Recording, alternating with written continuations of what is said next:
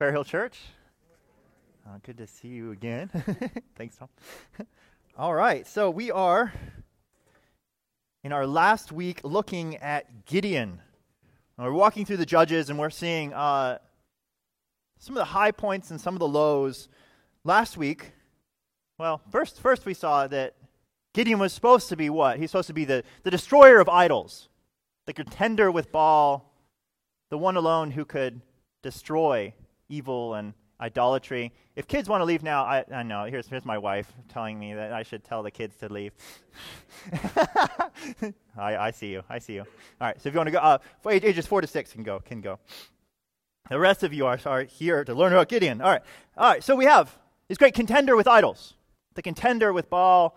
Uh, Gideon, that first week, he received great promises and tore down the idols of, that Israel was getting uh, distracted by and was causing them to, to fall into uh, idolatry, but also to be subjugated by the Midianites. Last week, last week we saw that the victory over the Midianites would not come with, from Israel's power, Israel's might, Israel's armies. It would come by faithfully trusting the Lord, who would give the victory, would give it graciously, and we give it to those who would trust and believe in, in his ability to save. Now, this week, we're seeing the aftermath. Right, what happens to Gideon after he witnesses this great victory? After the 300 men cut whittled down from, from 32,000 to 300, after they see this great victory, over enemies as, as vast as the, the sand on the seashore, what does he turn into? What does he become? And sadly, we're going to see that Gideon becomes a people pleasing, authority abusing, self serving pseudo king. He takes everything he can get from this victory and he offers no glory to God he offers nothing to the people around him. He takes and takes and takes. And we see in Gideon a contrast to the great king that is Jesus. This great king who doesn't come to, to take and to use and manipulate, but comes to rebuke and restore and rule over his people in righteousness. So that's what we're seeing this, this morning. We're looking at uh, Judges 7 24 through 8 32. This is a really big passage. Uh, we're going to go through it. I'm going to read it through, not, not all at once, but piece by piece. So uh, let's go ahead and pray and see this, this sad reality of Gideon, but with great hope that we have a much better king in store. Let's pray. Father,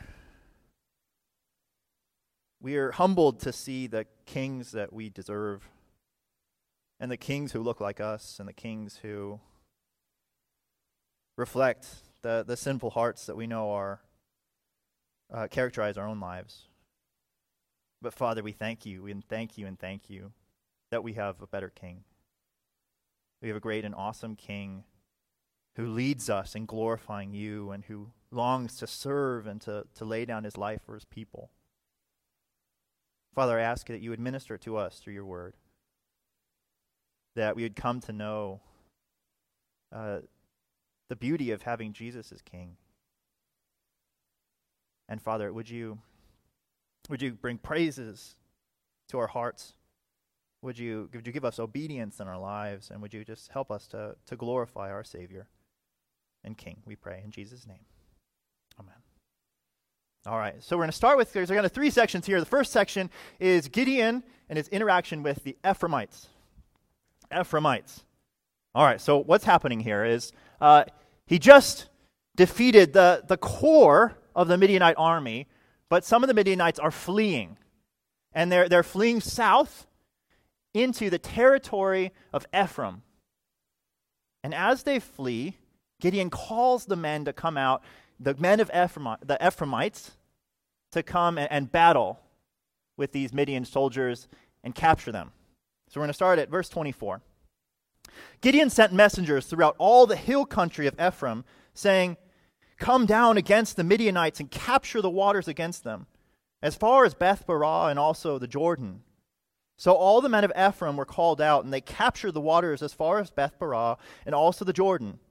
And they captured the two princes of Midian, Oreb and Zeeb. They killed Oreb at the rock of Oreb, and Zeeb they killed at the winepress of Zeeb. Then they pursued Midian, and they brought the heads of Oreb and Zeeb to Gideon across the Jordan. All right. So they have been called and recruited not as part of the initial invasion. They were not part of that 32,000. They are not part of that 300. But because they started, the Midianites started fleeing into their territory, the Ephraimites were, uh, were recruited. And they were successful in that they defeated the Midianites, and in particular, they captured two of the princes. These great prizes, the princes who were leading his army, Oreb and Zeeb. Now, how do they react to all of this? How do the Ephraimites interact with all this, and, and how is Gideon going to respond? Verse 8 The men of Ephraim said to him, What is this that you have done to us? Not to call us when you went to fight against Midian. And they accused him fiercely. All right. We're going to start to see that the tribes in Israel, uh, they actually have real characteristics. I remember when I first started learning this, like, oh, they, they kind of have personalities, these different tribes. And the Ephraimites, they're, they're known for being kind of the, the rebel tribe.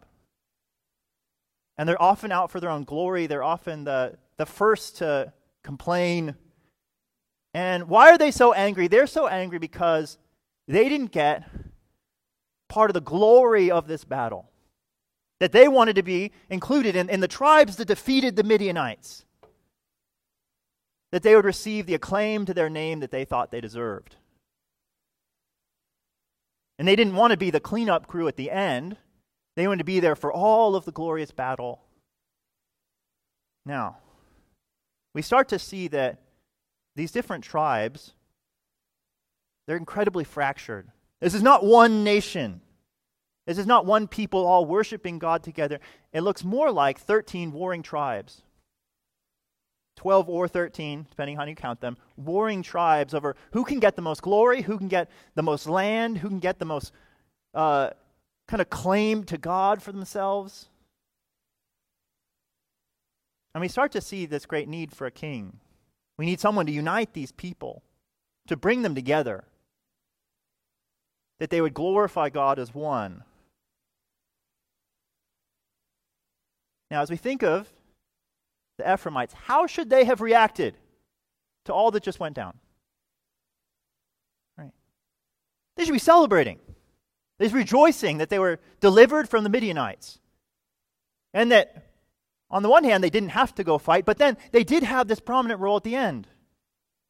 They did capture these two princes. They were used by God.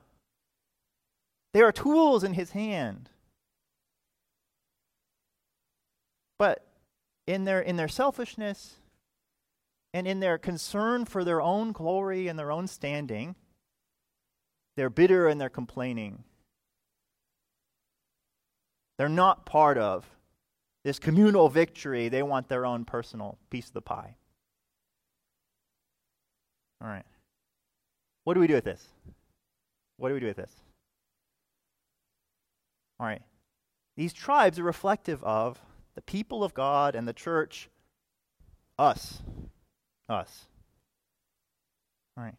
Do we see in us the same heart that is expressed among the Ephraimites? Now, what might this look like? All right, it might look like an individual basis that you, you interact with other Christians, and when you see their great victories, when you see them defeating sin, when you see them finally enjoying God and praising Him with all their heart, when you see them pursuing the Word diligently, right? Are you upset about it? Are you honestly upset in your heart and think, well, God, why didn't I get that victory? Why aren't you working in me? Or maybe you want to tear it down and you say, well, they're probably just being self righteous. They just think they're better than everyone now. And, you know, they're not doing it sincerely. They just, they just want to prove something to everyone.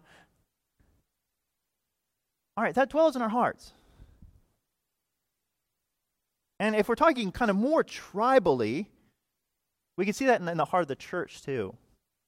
That we would say of ourselves, you know, we, we want to. We want to see people saved. We want to see the glory of God brought into the earth. We want to build the kingdom. And we actually get upset when we see the church next door doing so, or the church across the street, or the, the, the larger kingdom being built. That we have this weird competitive spirit. And we want ultimately glory for ourselves. We want we want to feel like we've done something great. Now, do you see your heart in that? And do you, do you know the great evil of that just because the glory of, of our glory is Christ's glory? When Jesus came, he, he came to give us his great glory. He came to give us his victory. He came to give us his standing before his Father. And so we don't have to be competitive. We can receive the glory together. And if Jesus is lifted up, you are lifted up. If Jesus is glorified, that's your glory there. That's your kingdom. That's your people. We should be able to rejoice with one another and delight in the working of God collectively. Not resenting that, that where was our peace? Where was our victory? Now, does Gideon tell them that? Does Gideon help them get there? No, look what he says. Verse, uh, verse 2. He said to them, What have I done now in comparison with you? Is not the gleaning of the grapes of Ephraim better than the grape harvest of Abiezer? God has given into your hands the princes of Midian, Oreb and Zeeb. What have I been able to do in comparison with you? And their anger against him subsided when he said this. All right, what is he saying here? He's essentially saying, like, you know what? No, we're, we're nothing compared to you, Ephraim. We're nothing compared to you. We didn't do anything. You're the victors here. You get all the glory because you you defeated the princes. You brought their, their heads before us, literally. And no, you you guys are so great. We're nothing. I am nothing. All right. Is that good? All right, it sounds kind of good. And you, and you see like comment, commentators like, well, like a, a, gentle answer turns away wrath. Like he really, he really helped these people. All right, he didn't. He didn't really help these people. All right, this is a tribe of rebels who all they wanted was their own glory.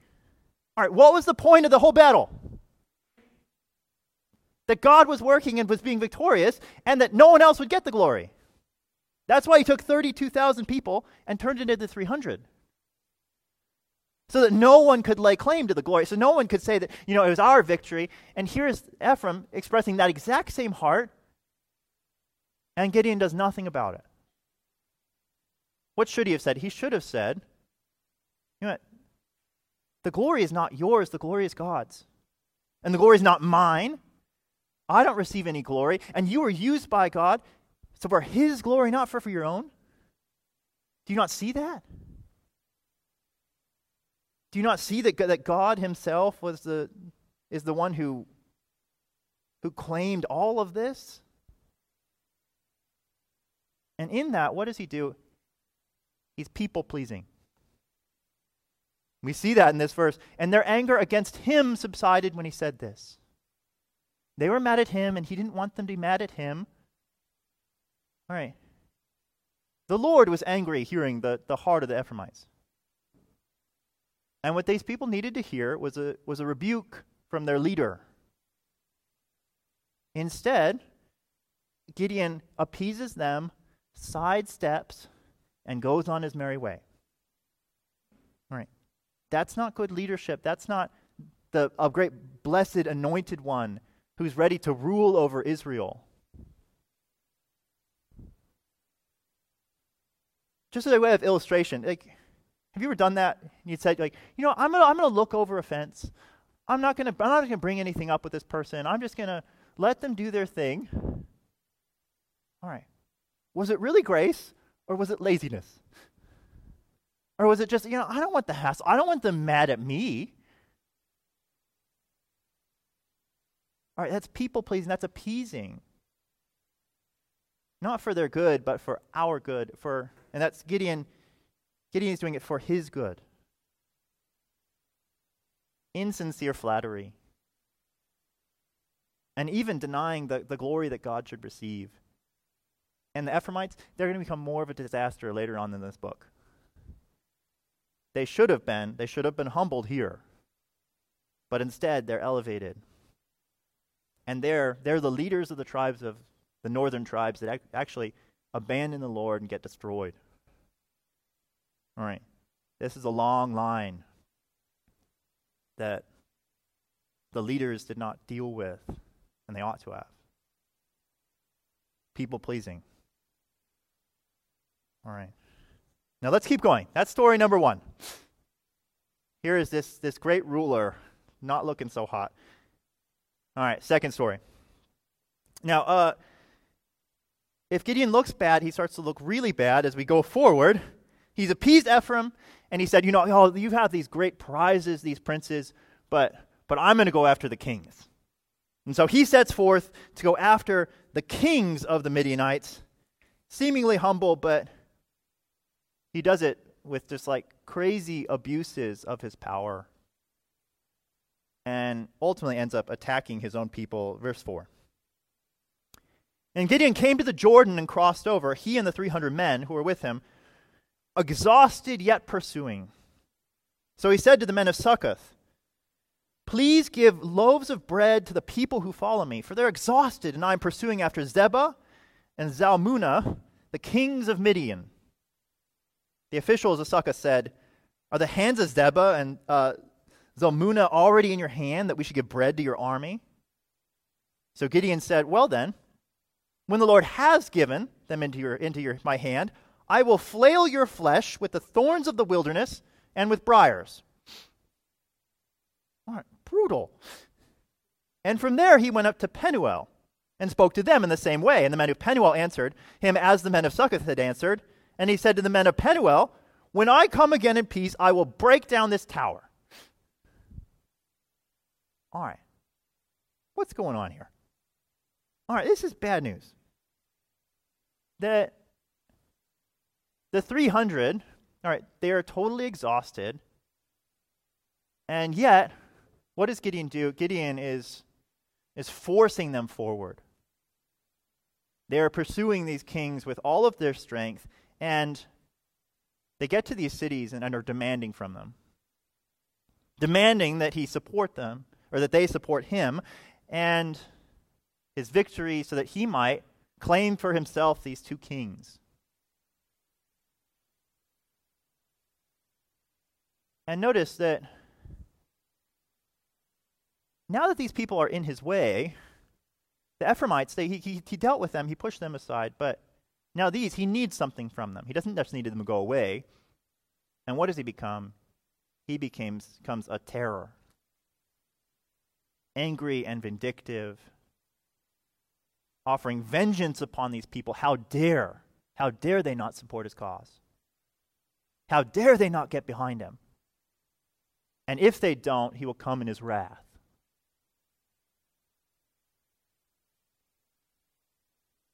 Do you remember who this was? This was the guy who was cowering in the threshing floor, who didn't think he could do anything. And now, now he's now that he has power,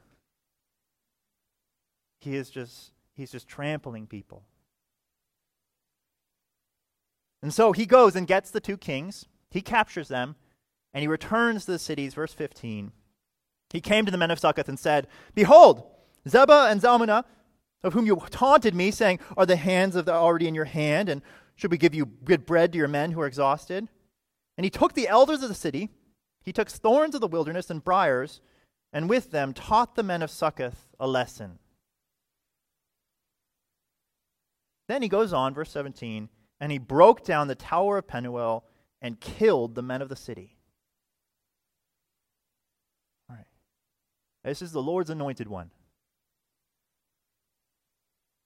Destroying God's people. This is the one who, is, who has been given all of this mercy. Think of all, all the mercy Gideon has been given. He was constantly questioning God, he was constantly faithless. And God like keeps helping him along and keeps empowering him. And yet now that he's in power, now that he's the one who can give grace, he offers none. In fact, he, he promises he promises bad and he gives them worse. That's what he's doing with all this power.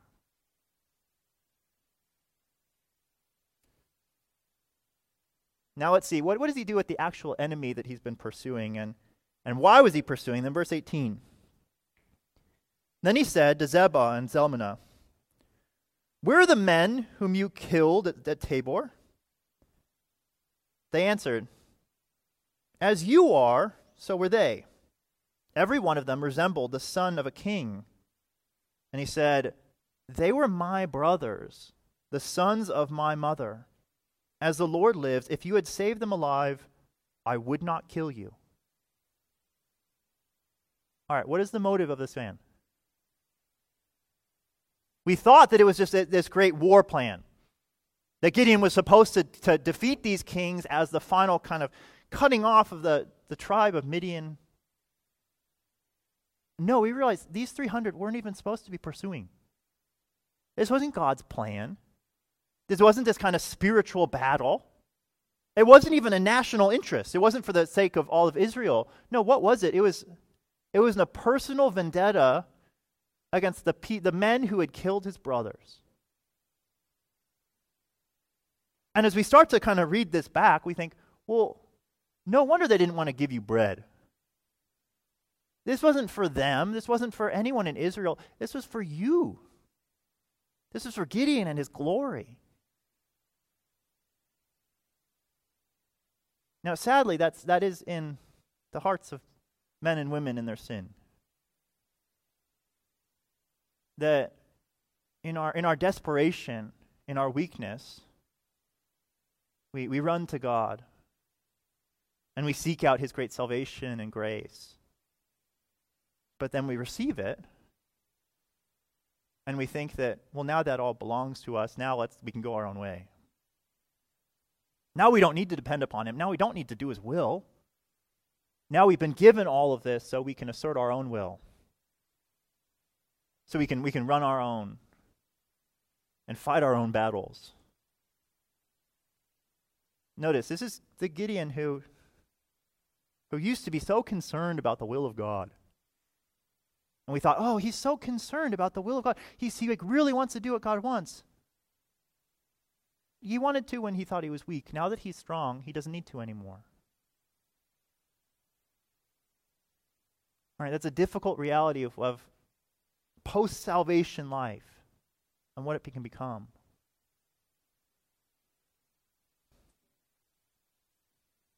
Now, as the, the last effort here, he seeks to humiliate these kings as they have humiliated him and destroyed his brothers. Verse 20. He said to Jether, his firstborn, Rise and kill them. But the young man did not draw his sword, for he was afraid, because he was still a young man.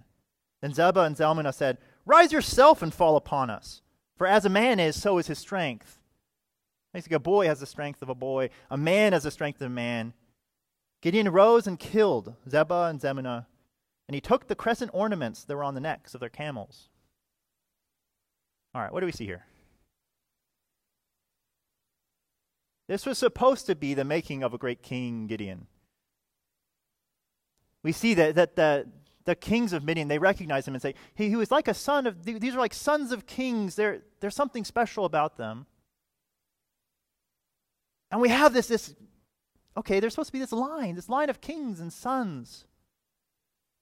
And Gideon has been given such grace and has been given such gentleness that he's been brought along and, and slowly encouraged and says, you know, like, hey, I know, I know you don't feel powerful, but here I'll be with you and I'll give you my spirit and I will go before you. What does Gideon give his son? He gives him a sword and says, Be strong. How about you, how about you destroy your, your enemies in your own strength? He can't do it. He can't do it, and he he was offered grace, but what does he give in return? He just gives rules and and lays down the fear just as heavy as he felt it before.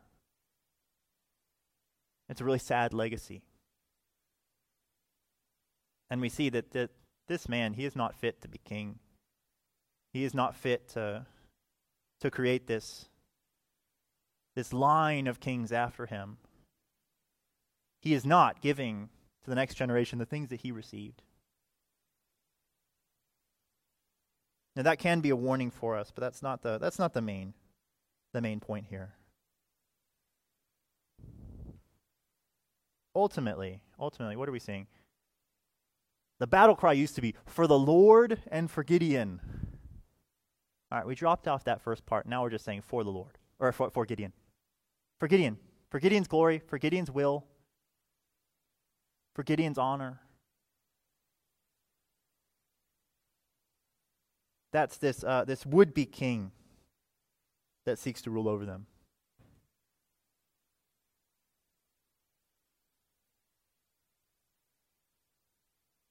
Now,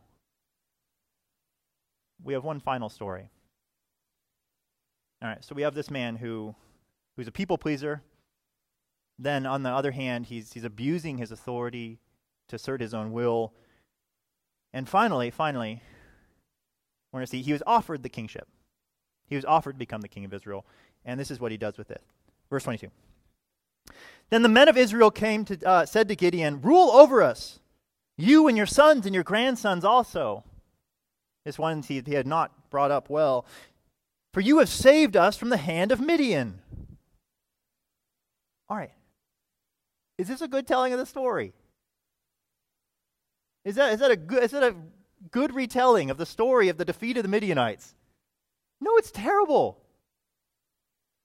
He didn't, he didn't defeat anyone. That was the whole point. All he did was hold up torches and trumpets. He literally didn't do anything. That was the whole point of all of this. And what does Gideon say? Nothing. He doesn't correct them. He doesn't say, well, no, it's the Lord. It's the Lord who did this. Now, what does he say? He does, uh, verse 23. Uh, it sounds nice. Gideon said to them, I will not rule over you, and my son will not rule over you. The Lord will rule over you. All right, great. Great, yeah, the Lord is king. Okay. He probably should have thrown in something about how, and the victory was the Lord's. That's why we worship, and it's not about me.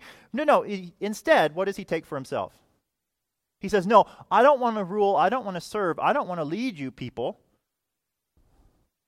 But, verse 24, Gideon said to them, Let me make a request of you. Every one of you is to give me earrings from his spoil. For, they, for the enemies, they had golden earrings because they're of the Ishmaelites. They answered, We will willingly give them. They spread a cloak, and every man threw in the earrings of his spoil. And the weight of the golden earrings that was requested was a hundred, or sorry, one thousand seven hundred shekels, not like forty-two pounds of gold. Besides the crescent ornaments and the pendants and the purple garments worn by the kings of Midian, besides the collars that were around the necks of their camels. All right, what is this? This is Gideon basically saying, you know what?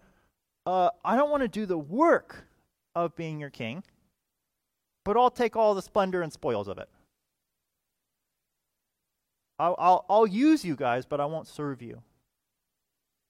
And because this is my victory, I have earned this. And so I'm taking it for myself. And he will now live as if he is a king, but offer no, uh, no service to the people. Instead, what does he do? Verse 27. And Gideon made an ephod of it. This is like a kind of like an armor, kind of, I don't know, a vest, sort of, a, a really sparkly vest. Uh, he made an ephod of it and put it in, in his city, in Ophrah. And all Israel whored after it there, and it became a snare to Gideon and to his family. So Midian was subdued before the people of Israel, and they raised their heads no more, and the land had rest for forty years during the days of Gideon. All right, what an awful story. All right, so he becomes a pseudo king. He refuses to serve his people. Instead, what does he do? He leads them into idolatry. This is Jerubbaal, the contender with Baal, the destroyer of idols. And what does he end up doing? He ends up creating an idol, leading his people astray.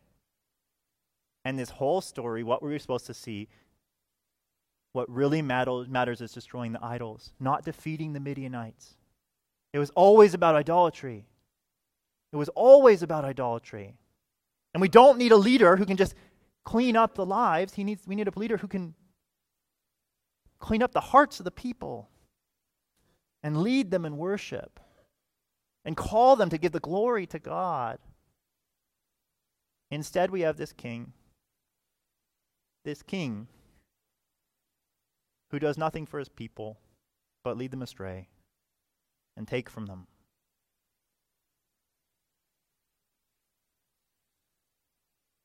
All right. What do we do with this bleak story? What do we do with it? All right, now I know I've given you some examples of like, hey, you could like apply this to your life. That's not the first thing you do. The first thing you do is you say, okay, this is a king, a would be king, and we hate this king. We hate the things he stands for. We hate the way that he mistreats his people. All right. That should cause in you, okay, a longing for a king. A longing for a king who is far better than Gideon. A king who doesn't just want to people please you and get you out of the way, but really shapes your heart and calls you to the glory of God. That you would want a king who doesn't just abuse his power so he can manipulate things and, and assert his own will, but no, so that the will of the Father might be executed, that his will might be done. And he might lead you in that, not using you. And finally, you might have a king who isn't just trying to take the spoils of war take from your pockets, but no, who is trying to to serve and to lead and to rule. Now, thankfully, we don't get the king we deserve, Gideon. What have we received? We have received King Jesus. King Jesus in all of his splendor and all of his righteousness. The call for you is not to be better than Gideon. The call for you is to rejoice that you have a better king than Gideon. Let's think about these things.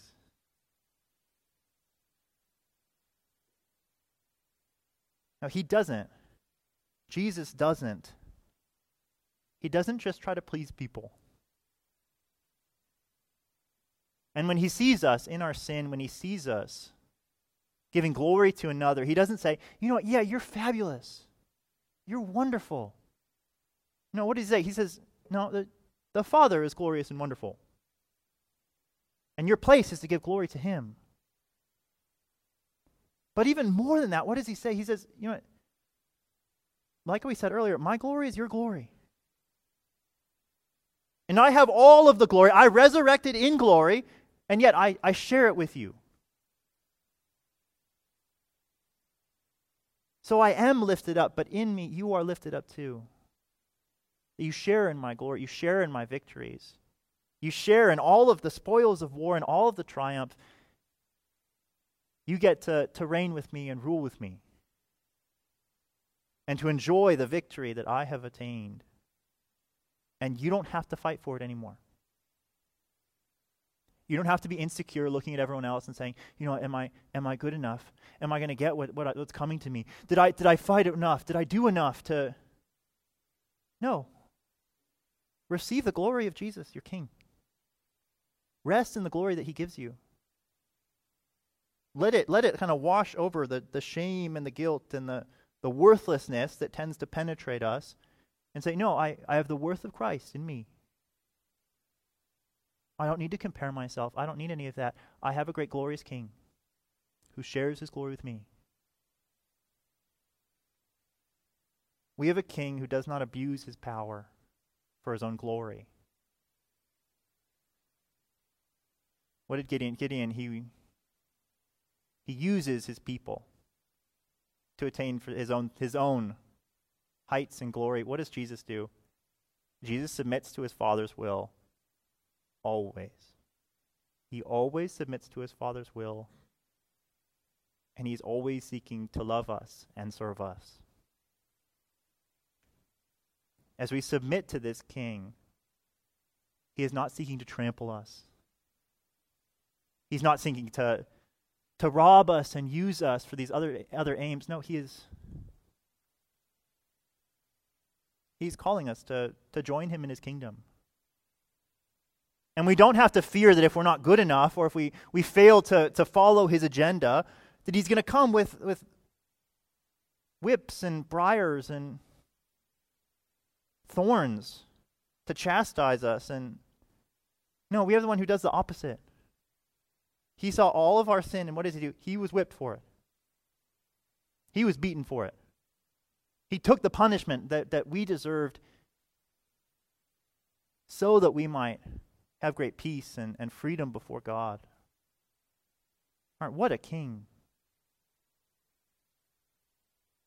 And finally, we have this great king who doesn't rise to the throne that he might serve himself. Then he might take from us the, the, the, precious things that we have and take them for himself. No, he, he, has, he has all right, He has everything. You don't need to give Him anything. Do you have anything that God is just like desperately waiting for? No. No, He's not. He's not looking and picking your pocket. He really isn't. What is He doing? He is, he is earning for you an inheritance in heaven, the inheritance and the reward for all of His righteousness, and He shares it with us. He's not saying, hey, throw all the earrings in here so I might rule over you. And no, he, he's, he's handing them out and saying, hey, I, I won this. This is what I deserve. I give it back to you. All right, what a king. And who isn't ensnaring us into idolatry and foolishness, he's delivering us from it. He's leading our hearts away that we may have freedom and, and joy in the peace of standing before God unhindered. Right? That is our King. That is our King. Do you want to follow him? Do you want to obey him? Do you want to glorify him and praise him? Do you want to receive his glory? Do you want to receive the victory that is in him? That is what this is about. What a great king we have in Jesus. Amen? Amen. Let's pray. Father, we, we praise you for the victory that you have had in Jesus. We praise you for the grace that has covered us. We thank you for a king that is constantly giving himself and sacrificing himself and, and calling us out of idolatry and foolishness and, and giving us a glory that is not our own and, and doing your will on our behalf and taking the punishment that we deserve. And Father, what a king we have in Jesus. We ask that his commandments would not be burdensome, his, his rule would not be oppressive to us, but that we would rejoice in everything he has for us. And we look forward to, to living in the kingdom for all eternity and building it here. We pray in Christ's name.